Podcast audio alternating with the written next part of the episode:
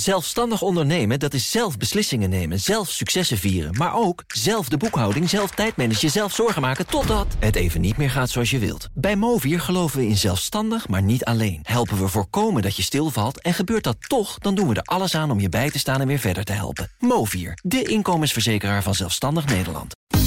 Mobility Update. Nout Broekhoff van BNR's Mobility is in de studio zoals elke woensdag. Nout, goedemorgen. Goedemorgen. De Nederlandse e-bikemaker Doppio gaat geld ophalen. Ja, bekend bij jullie? Nee, nooit Ja, het gehoord. is ook een koffiebedrijf. Het is ook een espresso bar die heet Doppio. Maar, ze maken, maar het is een ander bedrijf. Maar dat ook Doppio maakt ook e-bikes. Ja. En deze maken e-bikes. Ja, vertel. fatbikes zijn het eigenlijk. Oh, ja. Oké. Dat, eh, Oh, dat zijn die dingen die koop je op AliExpress. Die gekke 1000 piek. Ook. Ook, ja, ja. Maar, je kunt ook een dingen? Doppio kopen schijnbaar. Nee, Ja. ehm, het is een alternatief voor de snorfiets. Je weet, de snorfiets, Ja. helmplicht, Ja, ja. 1 januari. Dus ja, deze eh fatbikes zijn ontzettend populair. Mhm. Doppio wil graag eh, verder groeien in binnen- en buitenland. Onder andere in Duitsland, Frankrijk en België. Daar hebben ze geld voor nodig. En dus starten ze vandaag een aandelenemissie via een beursplatform.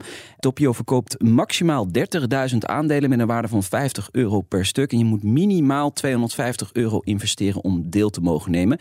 Dan ga je natuurlijk vragen, is dat een goede investering, Nout? Ja, ik, ik denk het wel. Die, die fatbikes zijn ontzettend eh, populair. En de ambitie van Doppio is groot. Eh, ze willen meer verkooppunten. Eh, de afzet moet verdubbeld worden de komende jaren naar 6 tot 8000 fietsen in 2024. Eh, er zit veel ambitie in en ze willen graag groeien. Dus wie Ja. weet een goede investering. Nou, mooi. Maar die fatbikes, ja, dat zeg ik, die kennen we. Wat, wat gaan ze kosten, die dingen? Nou, zo- zo'n eh, Doppio kost eh, 2300 euro. Oh ja, Ja. Oké. Ah, ja, het ziet er wel Je hebt er stoer ook uit. een, toch? Een fatbike. Ja, uit China voor 1000 piek. Militairen moeten gratis met de trein kunnen reizen, mits inpak. Ja, in uniform. Eh, ik. klopt. Eh, plantje van eh, eh, VVD. Vandaag is de defensiebegroting. Brengen ze dit in. In Duitsland is dit al sinds 2020 eh, geregeld. Het zou goed zijn voor de erkenning, voor de zichtbaarheid eh, van militairen en ook de waardering. Eh, de VVD denkt er zelfs eh, personeelstekorten mee kunnen oplossen, eh, zeggen ze bij RTL Nieuws.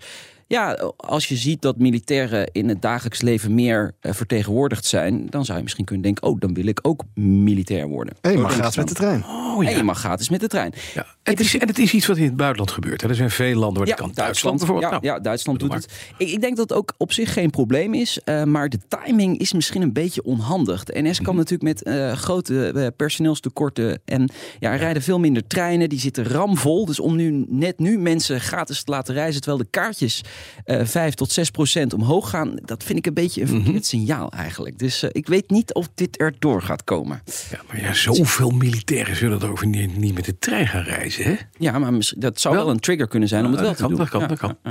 Maar ja, de meesten zitten dan toch nog in de auto. En als je daarin zit, moet je de borst nat maken. Want het wordt komend jaar nog drukker op de weg. Ja, er is een nieuwe raming van het Kennisinstituut voor Mobiliteitsbeleid, het KIM. En die hebben verschillende scenario's eh, doorberekend. En naar verwachting komt het volume van het wegverkeer in 2023 voor het eerst op een hoger niveau dan voor de coronacrisis. Dan hebben we het over 2019. En dat was het drukste jaar op de weg ooit gemeten. Er wordt gesproken over een stijging van 4 tot 8 procent van het verkeer. Gaat dat dan zorgen voor meer files? Ja, dat is nog een beetje onzeker. Ehm, ja, hoe gaan we dat thuiswerken nou oppakken? Ja. Eh, Hm, blijft dat toch? Nee, nee, je ziet Nee. dat veel werkgevers toch weer zeggen: kom maar naar, eh, naar, kantoor toe. naar kantoor. En mensen willen dat ook graag, want eh, de, de energiekosten zijn thuis erg hoog. Ja. Maar ja, de spreiding van het verkeer zou wel eh, ertoe kunnen leiden dat eh, het aantal files beperkt blijft. En ook zijn er nog andere onzekerheden, want recessie, coronagolf. Dus het, het is nog een beetje koffiedik kijken, maar het zou zomaar heel erg druk kunnen worden volgend jaar op de weg. Dan nog even naar dit, want Nederland staat niet helemaal verrassend erg hoog op de ranglijst van duurste landen om te parkeren. Maar één gemeente springt eruit. Leiden, daar kost het niks, tenminste het afgelopen jaar. Ja, vertel even. Dat is wel ja. mooi. Ja, eh, 10 cent te veel eh, gevraagd voor, eh, voor een parkeerboete. Ja, is een bezwaarprocedure gestart door een, eh, door een advocaat bij een, een klant in Leiden die geparkeerd had, fout geparkeerd. Kreeg een boete van 66,50 euro.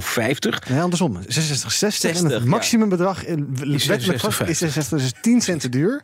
En daardoor zijn alle opgelegde parkeerbonnen onterecht, zegt een jurist inderdaad. En die is ook toevallig eigenaar van bezwaar tegen verkeerboetes.nl. .nl. Ja, Mooi. ja. mooi, mooi. En dat is mooi, want in principe hij heeft ook gelijk gekregen van de voorzieningrechter volgens mij. Ja, zeker. Dus, dus dit is een enorm gat in de begroting van de gemeente eh, Leiden. Leiden, ja. Ik weet niet hoeveel eh, boetes ze daar eh, afgelopen jaar hebben uitgedeeld. Maar eh, ja, dit dat kan sowieso dat kan miljoenen schelen. Op De gemeente heeft ook gereageerd. Zij zeggen van ja, we zijn eh, uh, op de hoogte van de uitspraak. Het bedrag van de naheffingsaanslag, hè, de boete dus, is aangepast naar het juiste bedrag. Maar er is nog geen duidelijkheid over ja, en die al die andere uitgeschreven bonnen tot nu toe. Maar nu moet je gewoon je verlies pakken als gemeente. Als je, als je een fout maakt, dan moet je dat gewoon toegeven en klaar. Door. En je, na, en je naam veranderen. Van EI naar Lange Ei. Dankjewel. Nout Broekhoff, maandag half drie. Nieuwe aflevering van BNR Mobility. BNR Mobility Update wordt mede mogelijk gemaakt door ALD Automotive en BP Fleet Solutions.